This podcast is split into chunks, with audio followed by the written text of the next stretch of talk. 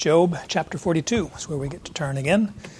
Job 42 and verse 10 things are about to change for Job, and that is a good, a good situation. We're grateful for God's leadership and care for Job all throughout this whole experience that uh, in our time has only taken a few months. How long did it take for Job? Probably a few months as well, from the beginning, chapter 1, to the end, chapter 42. But even then, there's a, several more years of his life from the perspective of uh, where we are in the, in the study of Job right now. But we see that God is restoring or turning the fortunes of Job. In fact, how about if I just read this text um, and then we'll, we'll look at it more carefully. Verse 10 is where we pick up. And Yahweh restored the fortunes of Job when he prayed for his friends. And Yahweh increased all that Job had twofold. Then all his brothers and all his sisters and all who had known him before came to him, and they ate bread with him in his house. And they consoled him and comforted him for all the calamity that Yahweh had brought on him. And each one gave him one kesita and one ring, and each a ring of gold. And Yahweh blessed the latter days of Job more than his beginning. And he had 14,000 sheep and 6,000 camels, and a thousand pairs of oxen, and 1,000 female donkeys.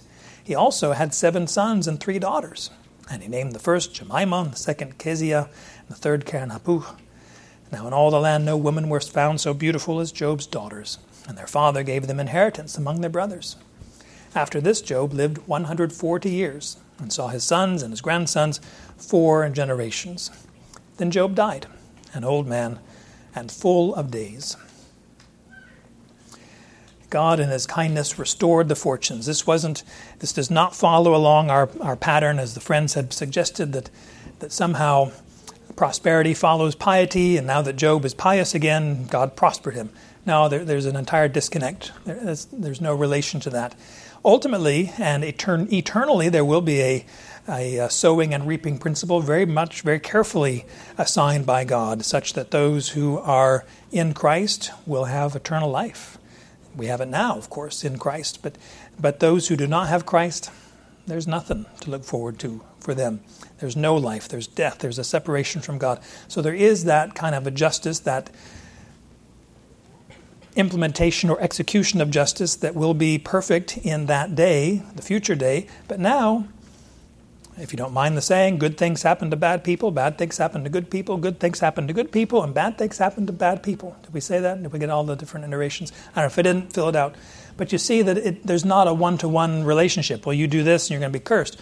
You, like the old little rhyme, I don't know, we have so many cracks in our, in our floor, but um, step on a crack, you break your mother's back. Is that how it goes? I mean, the the one to one, the cause effect, that's what the friends thought and, and, held forward. And they said, Well, Job, the reason you're suffering so much is because you're just a nasty, mean old sinner. And, and uh, he said, No, I'm not. I'm actually uh, good. I, have integrity. Somehow God either is not just toward me or certainly hasn't done justly by me. Anyway, all that has we have dealt with and we've we've faced that and Job has come face to face to with God and didn't receive the answers that he was expecting and demanding even, but he did come to realize and rest in that knowledge that God is God. I'm not God. I'm going to leave it to him. He's sovereign. He is wise. He is just. He will bring his will, his good and perfect will, to pass in his time and for his own glory. And so when Job acknowledged that back at the beginning of the chapter, in terms of Job's attitude and perspective on life, it was different. Now, he was still impoverished. He was still with all of his, his wounds and boils and the estrangement from family and friends. But in terms of his relationship with God, secure, absolutely pleasant. Uh, and pleasant is kind of a mild word, but it means everything that is good and wholesome. Now, after Job prayed for his friends, and we looked at that last time, because they had not spoken rightly of, of Yahweh as, as Job had, Job prayed for them. And it says here, verse 10, Yahweh restored the fortunes of Job when he prayed for his friends. So we see that God is answering in in more than just the one way. God, you know, Job prayed, God, would you please forgive my friends? They spoke like I spoke foolishly. They spoke in error. Their error was compounded, though, because it misrepresented God. It showed partiality toward God and, uh, just spoke things that were not true about God. And so they had to offer sacrifices, remember? $21,000 worth of sacrifice in that economy. Uh, and each of them And so the sacrifice and the intercession, as Job presented, God said, okay, I'm going to accept them, accept Job's prayer on behalf of them, and I'm going to accept, well, he's already accepted Job, but as a, as a gracious gift to Job, not a, a cause effect kind of thing, but a gracious, merciful, uh, well, gracious, uh, kind benefit of just lavishing on Job more than he had at the beginning. Notice it says he, Yahweh increased all that Job had twofold. Now, you don't always have a happy ending. And some people find fault with maybe some Christian stories or Christian movies that, that are just so unbelievably good. I mean, everything turns out, you know, they get the whatever and they get that, and everything just went, and there's nothing bad in their life from here on off. Well, that's maybe not so realistic. All right, we expect to have a little bit of rain, right? It can't have uh, flowers without some rain. You can't have rainbows without the without the rain, and so uh, and you can fill that analogy out in different ways. But we see that God was, from that point on, from that moment on, he increased all that Job had twice more than he had to start with.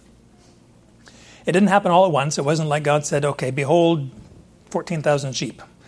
No, he gradually added them, such that at the end of his life, which was at least 140 years later, there's some contest of what is that number representing or referring to. We'll look at that when we get to it. But at the end of his life, this is what he had double of what he had before. And so God was so kind.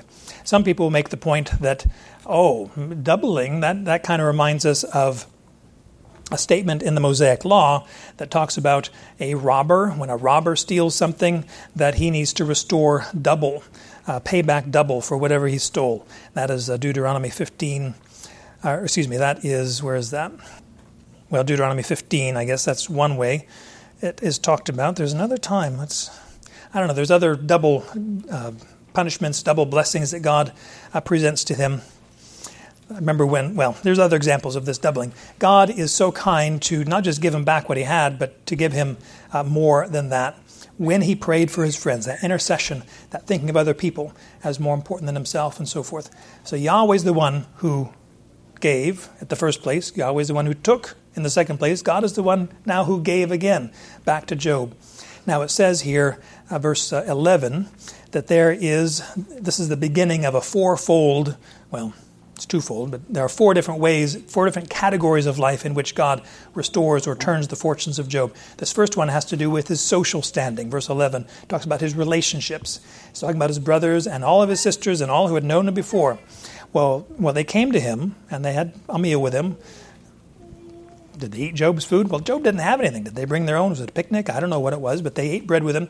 Very important meal fellowship, uh, identifying with him, with him sharing uh, life with him, uh, having a, a, a support um, intent with him. It says in the next little part of this verse that they came to console and comfort him. But they came, brothers and sisters. We, we see him refer to his brothers before, in even in the course of this this, his uh, speeches, beginning in uh, chapter 6, for example, he says, My brothers, verse 15, my brothers have betrayed me like a wadi, like the torrents of wadis which pass away. Anything? I don't know what is a wadi. What is a wadi? A wadi is a is a riverbed or a creek bed that is usually dry, except when it rains, usually up in the mountains, and, and the rain comes down and just immediately goes from dry to overflowing sometimes. And then it goes back to this. So he says, My, my brothers have become like wadis, where you go down and you expect water, and there's no water. And then maybe when there is, uh, when you're not expecting water, you're hoping to cross over on dry ground, then it's just torrential, whatever, unpredictable, unreliable. My brothers have left me high and dry, kind of thing. 19, chapter 19, verse 13, he says, He has removed, Yahweh's removed my brothers far from me. My acquaintances are completely estranged from me. And then he says, I am loathsome to my own brothers in verse 17, chapter 19. So these brothers have held themselves away from Job during this whole uh, crushing moment or moments of Job's life, but now they come back to him and all his sisters. Didn't mention his sisters before, and all who had known him or had, uh, you know, not just casual acquaintances, but those who really knew him. Um, literally says they had known his face or they, they knew him, you know, face to face. And so there's that kind of relationship that wasn't so good. The only people we have him interacting with in the course of these last several chapters is uh, Eliphaz and Bildad and Zophar, and then Elihu came along. But where's the other, other people? Maybe they were in the community behind, maybe they were watching, listening to all this, these conversations, but now they came not just for the purpose of passing judgment, not for the purpose of, of uh, you know, Satan, you know, seeing the, the hottest news in town. Here's Job, the greatest of the sons of these. Ah, look how the tides have turned, and he must be a notorious sinner after all. And now they come and realize, no, he's the best among us right here. So let's go and, and reconcile with Job and encourage him. It says that they came to console and comfort. These two words are used back in chapter 2. Remember when the, the three friends came, they came to console and comfort. These are kind of the, the external um, display of grief and the internal kind of, uh, or maybe not internal, but, but um, spoken. So there's there's a display of grief, but also a, a spoken comfort that you want to minister to people. So they came with the intent to, hey, you know, give some little bit of relief and and and uh, grace to Job, because even at this point his situation did not change. It says that they came into his house. Well, Job hasn't been in his house most likely, uh, or maybe he goes in at night. Who knows? It because he, he talks about you know rolling on his bed and not finding any comfort. But he doesn't have anything to give them. Food's gone. His servants are, you know, he, nobody listens to him. His servants are estranged from him. His wife, who knows what his wife is up to at this at this time, and so he came. He hosted. They came. He hosted them. they consoled him, comforted him, and notice how it says they comforted him for all the calamity that Yahweh had brought on him. They recognized, just as Job did at the beginning, Yahweh gives, Yahweh takes away. Blessed be the name of Yahweh and that we should accept not just the good times from God, but also the, the calamitous, adverse times. You know, remember Ecclesiastes uh, chapter 7, uh, verse 13. I've referred to it on various occasions. occasions. Ecclesiastes 7, verse 13 says, See the work of God. Verse 13, For who is able to straighten what he has bent? In the day when there is good, be of good cheer. But in the day when there is evil or calamity, see or consider, God has made the one as well as the other so that man will not find out anything that will be after him. So to, to say this, this is a calamity Yahweh brought, is that an accusation against God? No, it's really not. It's a statement that God is in charge and he gives, you know, what we would humanly classify that's a good thing or boy, that's a bad thing. It's from the hand of God. It is from God's own uh, will and wisdom and power to deliver and it's within bounds, even, right? We saw that back in chapter 1 and 2. Satan, you can do this, but don't do this. And Satan, you can do this, but don't do that. So we see that God puts limits on these things as well. We see this in the New Testament, that God does not give us more, and there's some contest about all that thing, that God does not give us more than we can handle. We can handle all things, right, through Christ, who gives us strength. In that context, Philippians 4, whether we're abounding, we have lots of good stuff, or we're abased, we can do all things through Christ who gives me strength. So all this is happening. To say that Yahweh brought this calamity, yeah, it was. It's for God's own purpose, God's own glory. Satan was not the instigator. He, you know, he's a stinker, but he was not the initiator of this whole thing. It was God who said, Have you considered? Do you know about my servant Job? And Satan sure did know about him. In any event, they came to comfort and console him Nothing in, in, Job's life had changed uh, beyond, uh, well, let's say it this way it's beginning to change in his life when Job had prayed for his friends, God restored or began to restore the fortunes of Job. Now, notice it says here each one of his brothers, his sisters, his friends gave him one kesita and each a ring of gold. And you say, I don't know, there was Spanish and spoken back in that day. It was not that. This is a, an old, an ancient. Um, probably not even a coin, probably just a weight of silver, because it mentions here it was a ring of gold. Usually it would have said it was a kesita of silver, but it just assumes if, if that the ring of, is of gold, then the kesita is probably of silver. It was a, some measure we don't even know because it's only mentioned like three times in the New, in the Old Testament. Excuse me, uh, where we read about uh, this thing. For example, and it's all in the patriarchal period. So Abraham, Isaac, Jacob. Jacob in Genesis 33, verse 19, that's he used kesita, the, the weight of the silver most likely, to buy a field for burial for his loved ones. And that also is where uh, Joseph was born later. Joseph, um, in Exodus no, Joshua. It would be Joshua 24. They buried the bones of Joseph, which the sons of Israel brought up from Egypt at Shechem, and the place where their father uh, bought the place for 100 kesita. In any event, so silver and gold as a present to to Job. Maybe the, the each a ring of gold could be. Now, this is not suggesting this by way of uh, cosmetic uh, appearance and so forth, but either this is a nose ring or an earring or maybe a finger ring. We see examples of all this throughout Scripture, not just for women to wear this. I mean, are they giving this gift for Job's wife? Maybe. I mean, he could have used it that way. Was it for Job to wear? I mean, he's got all these these rings. What's he going to do with all that stuff? Well, he's probably going to go to the pawn shop or whatever. He's going to trade them for, for uh, the stuff that he needs to rebuild his life. So when it says that God is restoring his fortunes, well, Job is active in that too, right? Work out your salvation with fear and trembling. You do your part. God does his part. He's the one who gives the increase. You do your part. You be obedient to him. You do the things you know you ought to do and pray that God would give the fruit to that and he would direct uh, as he sees fit. And so he's using these human resources, these natural resources now, to advance his livelihood and, and to be a blessing. It's not just for him. Job was never a selfish man, he was always wanting to bless other people. And so this was an indication of how that turn, uh, humanly speaking, came about. Verse 12 says, again, this doubling that Yahweh did, Yahweh blessed the latter days of Job more than his beginning. Wow. And you know, when God wants to curse, he curses. I mean, there's, there's no convoluting that. And he is so creative in how, how to curse. And you can read back in, is it Deuteronomy 29? Is that where the curses are? 28 and 29. And the blessings are great. Curses are the inverse of the blessings. And God is so extensive and thorough with his his cursing. But here he's blessing, and he's blessing practically as it was stated at the beginning of the book, right? In Job chapter 1, how many did Job had? Well, you look here in Job 42 12, it's half of that. He had 7,000 sheep, now he has 14,000. He had 3,000 camels, now he has 6,000, and so on he's got this stuff back. Not a mention of servants here. There, he had some servants going forward. A lot of them, or some portion of them, were, were killed or, or taken captive, perhaps, in that whole calamitous event back in chapter 1. But here he has his industry back. He has his meat production. He has his transportation. He has his plowing. He has his, his uh, local transportation with the donkeys uh, that work alongside the oxen. He has his livelihood back. He's been restored to this. So, this was our second aspect of, of you know, God restored his social standing. Now, his, the second category of blessing or turning is his livestock returned to him in, here in verse 12. And we see, wow, he has an abundance. Now, it was a gradual reassignment, regathering of these different animals, and, and by the end of his life, then this is what his, his standing was and how much he became a blessing to others.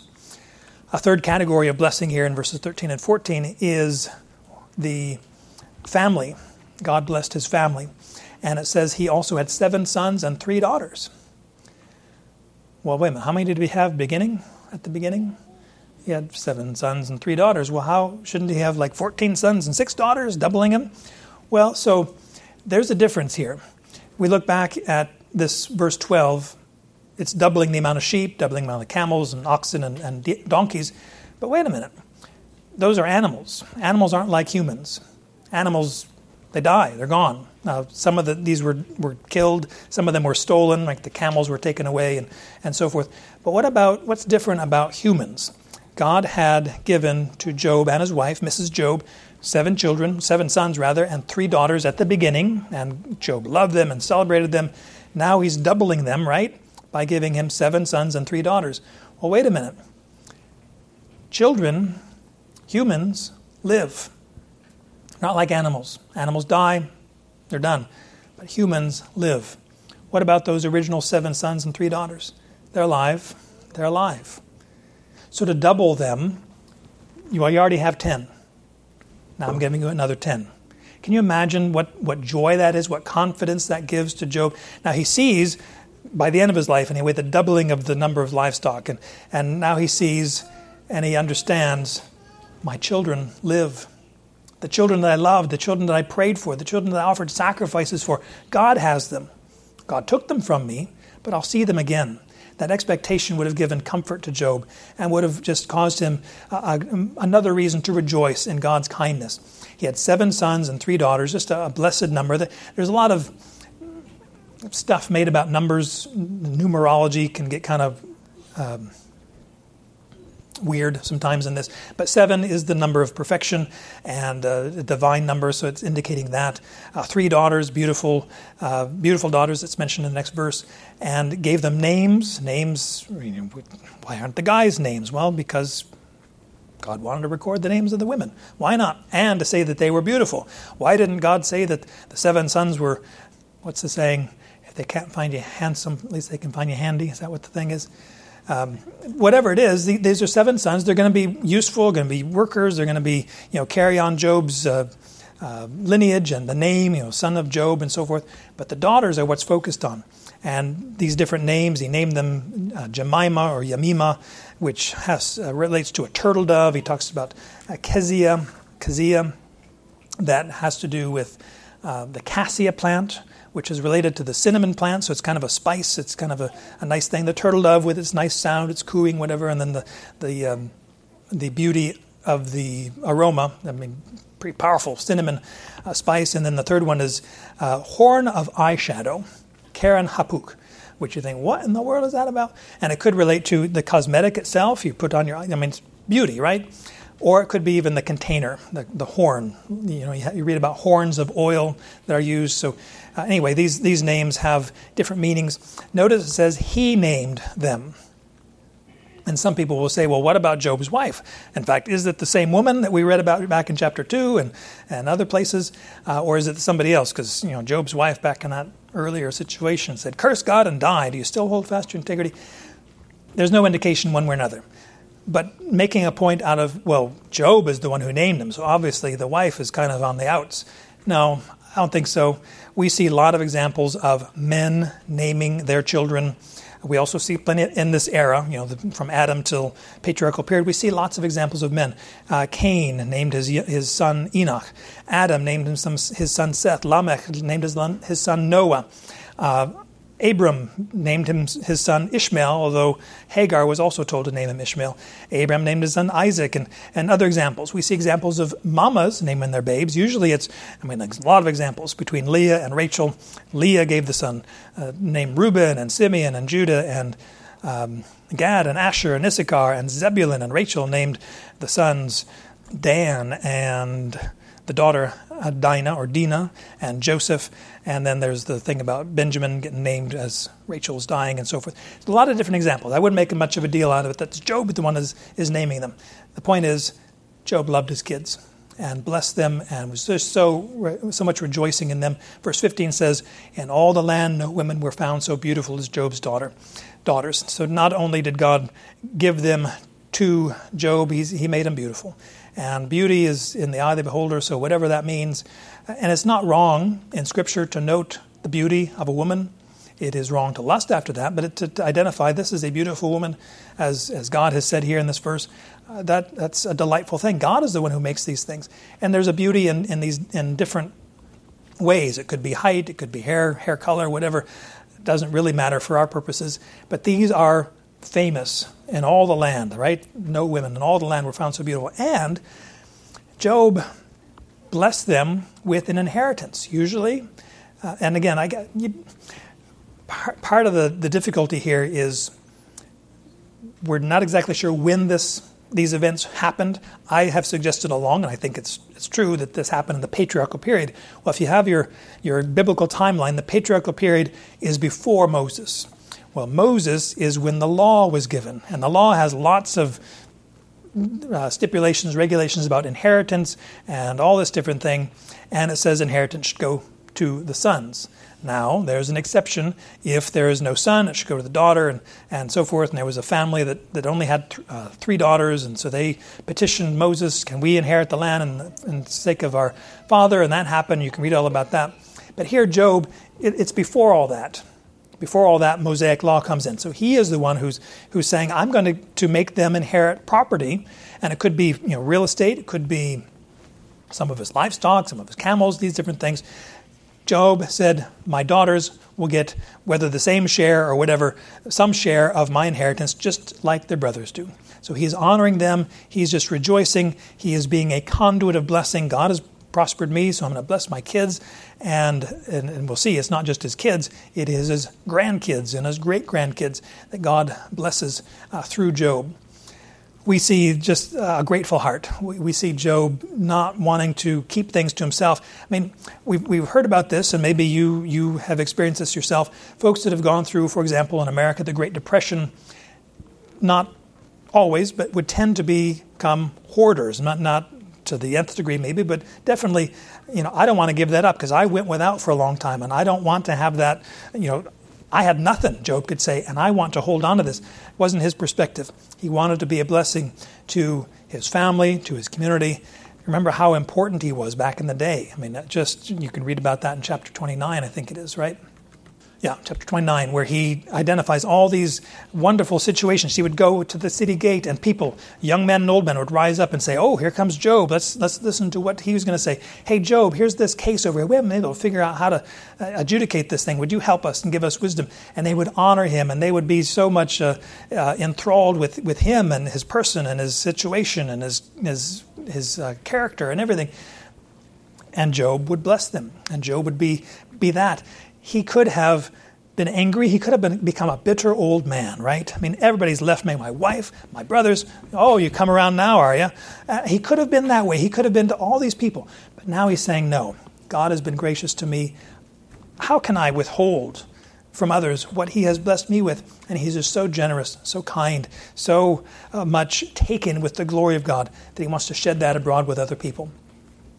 Verse 16 says, After this, and here's where the open to interpretation, I guess. After this, Job lived 140 years. Okay, so does that mean that from that moment forward, when God began to restore the fortunes, that now we're going to count 140 years without touching the microphone? Is that is that what he's talking about? So he had some life and then plus 140, and then he died when he was 140 plus whatever his initial time period was. Or was it a total of 140 years? Or, if you read the Septuagint, has a whole different number entirely and um, talks about that. In any event, he's living a long time 140 years. And some people make the point, again, going to Moses, Moses in uh, Psalm 90, verse 12, I think it is, or not, not 12, it's earlier in, in the chapter, in the psalm. He talks about the years of our life are 70, or if due to strength, 80 yet they're full of kind of strife and, and bad things. So, oh, so 70 is, is the ideal life, right? Lifespan. And so if now God is doubling it, right? 70 plus 70, 2 times 70 is 140, so maybe that's what's going on. I don't know. We read about different, different people in the scripture, especially in that patriarchal period, who lived for a long while 200 years.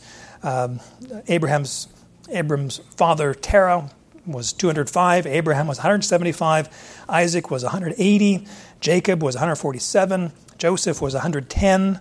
So, whatever it was, God blessed him, gave him that life. He lived 140 years and saw his sons and his grandsons four generations. Do you remember, though? I mean, there was a time when life was not a blessing to Job.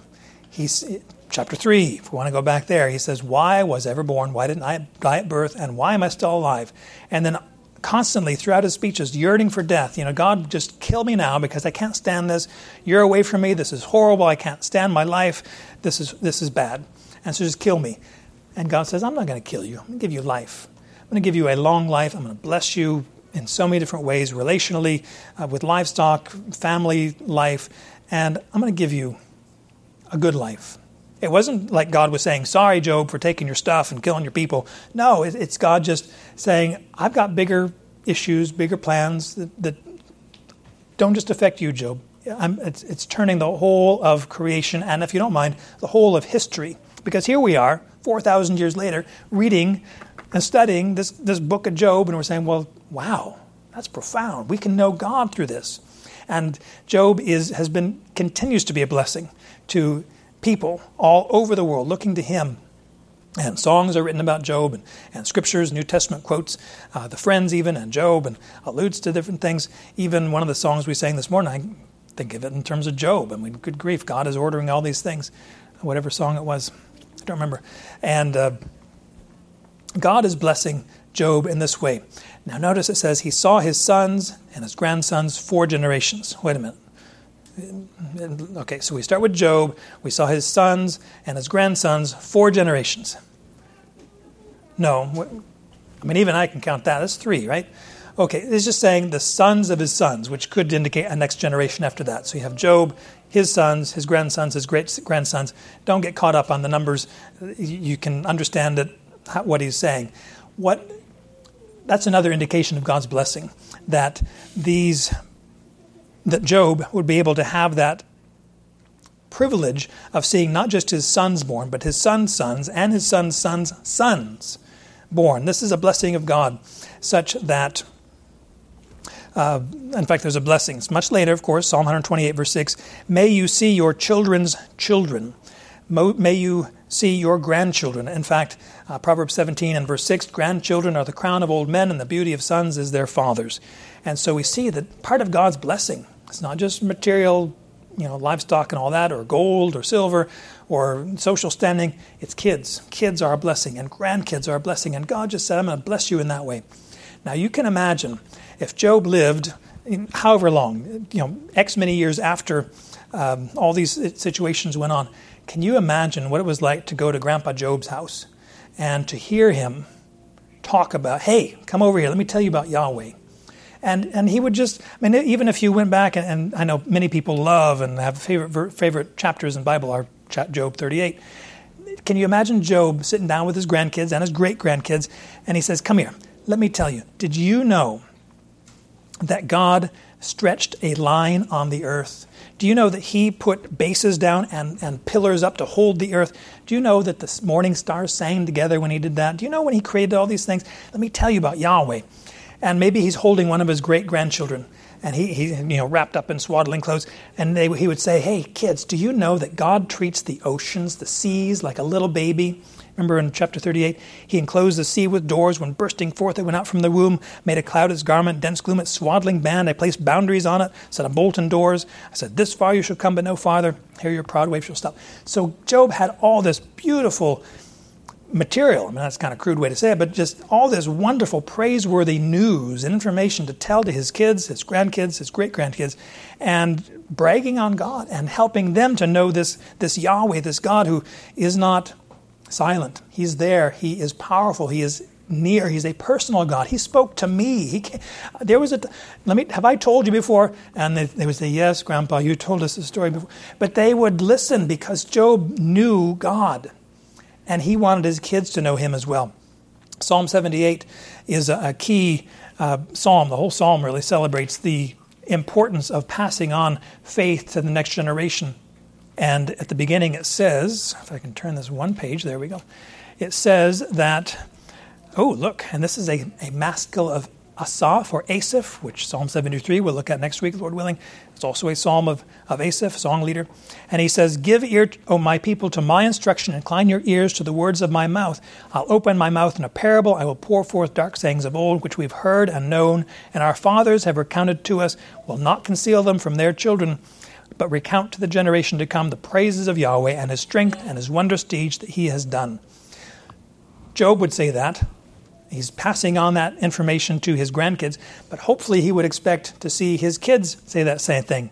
What I've heard from my father, I'm passing on to you. And his grandkids, what I heard from my father and my father's father, I'm passing on to you. So that generational transfer of faith and of knowledge of God, to have this blessing, to see your sons and your grandsons and your great grandsons, four generations, is a blessing itself, but it's also a great stewardship. It's not just, oh, we get to spoil the children and send them back to their parents. No, you teach them, you raise them up in the fear and admonition of the Lord. Oh, that's the father's job. Are you not a great father, a grand father? What, what can you do to raise up faith in your children?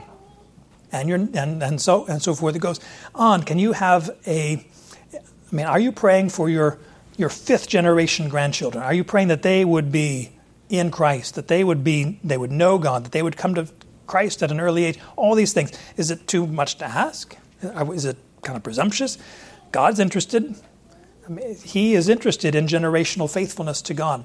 And so Job lived all this time and was so much uh, investing in his kids and his grandkids and so forth. And then it says, and maybe this is a downer, it's not a downer for Job. Verse 17 Then Job died, an old man and full of days. We think, well, that's, that's not so good, is it? No. To be absent from the body in our day and age is to be present with the Lord. To be absent from the body in that day was to enter into that place, what we would describe as Jesus described in Luke's gospel, Abraham's bosom. To be close to God, to have that not in Sheol, not in a, the place of the dead, but the place of the living, and that is near God. So Job died. And then, I don't know even then that he received the full information. Hey, Job, let me tell you about chapters 1 and 2 of Job that you don't know about. I don't know that he ever got that information. I guess he could read the scriptures now and figure it out. Uh, but uh, there are things, even in glory, we're not going to be privileged to know. Why? Because the secret things belong to God.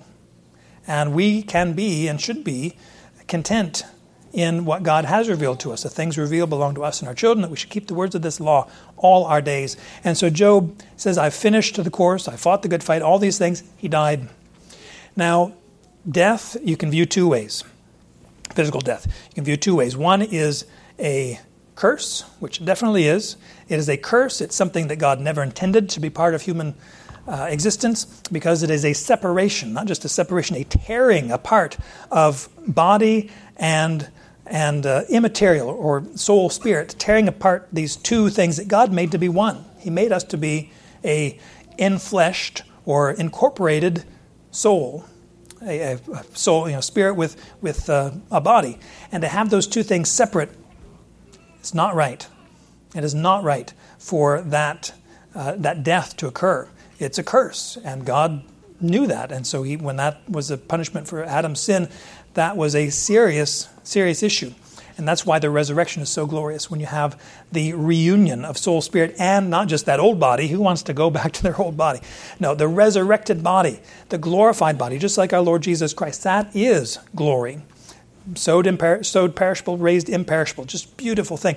So we can view death as a curse, definitely that it is something unnatural to our creation, something in, uh, foreign to God's intention, uh, you know, full intention for our lives because we have the resurrection. But you can also view death as a mercy, as a blessing. Because, I mean, do you realize, I don't know, some of you young bucks don't realize this so heartily, but we're wearing out. I mean, y'all have a tent. We have an old tent that is pretty worn out, and we don't want to use that anymore. It has holes in it, and, you know, people can go in and out, and critters can go in and out, and rain can go in and out, mostly in, right? So we just wear out, and who wants to have that body? any, any longer than we have to. So death does become a blessing. It does become something that, that uh, we look forward to because it's not just not having to carry on this body of this death, right? Romans 7, but to be absent from the body to be present with the Lord. How much better is that? And so Job died. Sad, but hopeful. It's life, even right there. It says he's an old man. Now, fill in your category of how old you think he was. I mean, 140 at least, and he he was he qualified to be uh, to be elderly, a geriatric case, and it says he was full of days. This phrase "full of days" is used several times in Scripture, um, not a whole lot, but several, and it talks about Abraham that he died in a good old age, an old man and full of days. And Isaac also died, an old man full of days. And David, a couple different times it says he died full of days, uh, and some others as well that are that die. And so he was satisfied. Full means sated or, or uh, nothing lacking. He was happy. He, he said, The Lord has doubled his blessings. I, you know, blessed be the name of Yahweh. Blessed be his name.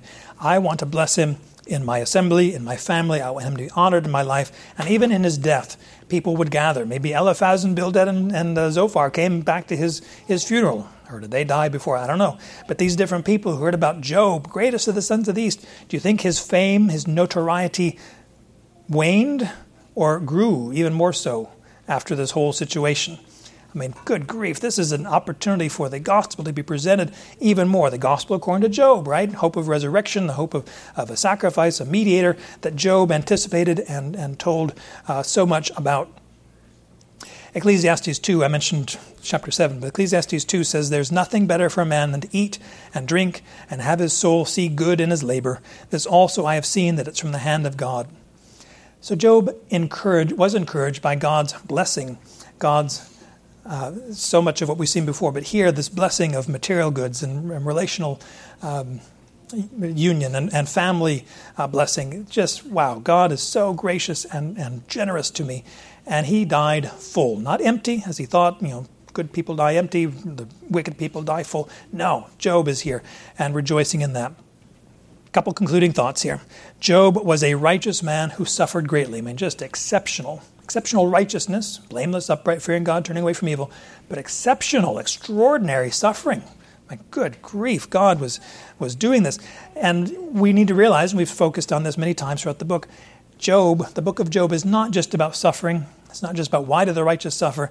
No, suffering is a, a platform, really, or a, a state of thought or a feeling that leads to bigger questions. When, when bad things happen, you think, well, why? Why? What, what is God accomplishing? What possibly could God accomplish good out of this? This is bad. But you realize, wait a minute, we're talking about God, aren't we? I mean, why do we, why do, in our suffering, why in our, uh, when God, when, when things are taken away from us, why do people who aren't even godly, why do they bring God in the conversation? And not just in a cursing kind of way, you know, uh, angry against God or, or using Him, not relating to Him personally, but using His name as a curse word. I don't think a lot of people are doing it that way. They are saying, there's a God and I'm angry with Him. Why has he t- taken my wife? Why hasn't he taken my why has he taken my child? Why has he taken my job, my health, whatever? And they realize God is a personal God. Well, suffering leads us to question or to ask questions, not to question God, but to ask questions about Him and, and look for His wisdom, look for His, His character. What's He like and what's He doing in this world? Does He have any clue what's going on? Does He have any power to do anything? Yes. Yes. And that's what God had revealed to Job in the course of these things. So Job had suffering, yes, but that suffering was to lead to bigger questions. And we've seen throughout this that, okay, we can know certain things about our creation, and we're even called to study and explore and do things. We can know certain things, but there are other things we can't know unless God tells us. There's so many things that unless God revealed that stuff to us, we would have no idea, no clue at all. Even in terms of creation, we can explore and design it, or not design it, but uh, discover things about creation. But in terms of its operation, really, why does it? I mean, we can know what happens, but why does it go this way? Because of God's design, because of His control over every element of creation. Even in terms of justice, which is another big question in this whole book, we cannot fully understand and execute justice. It's not to say that we shouldn't try. We need to have just weights and just measures and justice for evildoers and justice for the widow and so forth. But ultimately, you remember when God says, okay, you, let me see how you exercise justice over the whole creation for just one day, maybe just 10 minutes. Let's see how, Job, you know, dress yourself for action and get out your strong right arm, and let's see how you manage for a change. I can't do it. God, you know I'm, I can't. Okay, so we cannot fully understand and execute justice, but we can trust God's wisdom, power, and authority to execute justice in His time. And hey, we can learn through suffering. And we say, well, I'd really much rather learn through other people's suffering, God, if you don't mind. I really had benefited from this Job study because I saw what he, what about suffering that He may bring into your own life, uh, and it may be, and maybe different than from what you see in other people's lives. Not that we should become envious. And so I'd rather have their suffering than what I'm going through. God is in charge. He knows what's best for you. He knows how to build your faith in Him, your rest, your trust in Him. We cannot fully understand God, but we can trust Him and worship Him and draw right up close to Him and say, God, you are my God. I will rest in you. If you don't mind, last verse, And I verse is, excuse me, and I will pray uh, to conclude our study. But all these things, all of what Job went through, both his exceptional righteousness and his exceptional suffering, and the intercession that he made for his friends, who even were his enemies, his troublesome or terrible counselors, and all this kind of thing, points to our Lord Jesus Christ. Let me just read a little bit from Isaiah 53. Yahweh was pleased to crush him, putting him to grief. If you would place his soul as a guilt offering, he will see his seed. He'll prolong his days, and the good pleasure of Yahweh will succeed in his hand. As a result of the anguish of his soul, he will see it and be satisfied. By his knowledge, the righteous one, my servant, will justify the many, as he will bear their iniquities. Therefore, I will divide for him a portion with the many. He will divide the spoil with the strong, because he poured his soul out to death, and was numbered with the transgressors. Yet he himself bore the sin of many and interceded for the transgressors. Job points us to Christ. realize he suffered for his enemies so that we can have life in his name, and God blessed him and blesses us through him. Our Father in heaven, we're grateful for this life, this message of life and even of death of Job, but of eternal life through the knowledge of your Son. We're grateful for the truth of your word. We can rest in that and we can find great comfort through our sufferings, through the sufferings of our family and friends. We know that you are not just in it, you are behind it, you're under it. You are wisely directing all affairs to accomplish your glory, to advance your glory, to and to accomplish our good. Please help us to rest in that. We don't want to become complaining or arguing or finding fault with you. You are good. There's no fault in you. And maybe there's fault with us. Maybe there's things we need to confess and and uh, and uh, remove from our lives. But ultimately, we know that whatever it is in our lives, you are doing it for your glory and to advance your purposes on earth. We thank you for our study in the book of Job. Please help us as we apply it, we think about it, we sing about it. We it really affects our whole view of life going forward and how we relate to Christ and our beautiful uh, Savior, the one who is the lifter of our head, the one who is our resurrection. Our life is hidden with Christ in God. We thank you for each one who is here. Again, we pray that you'd save and sanctify for your glory. We pray in Christ's name. Amen.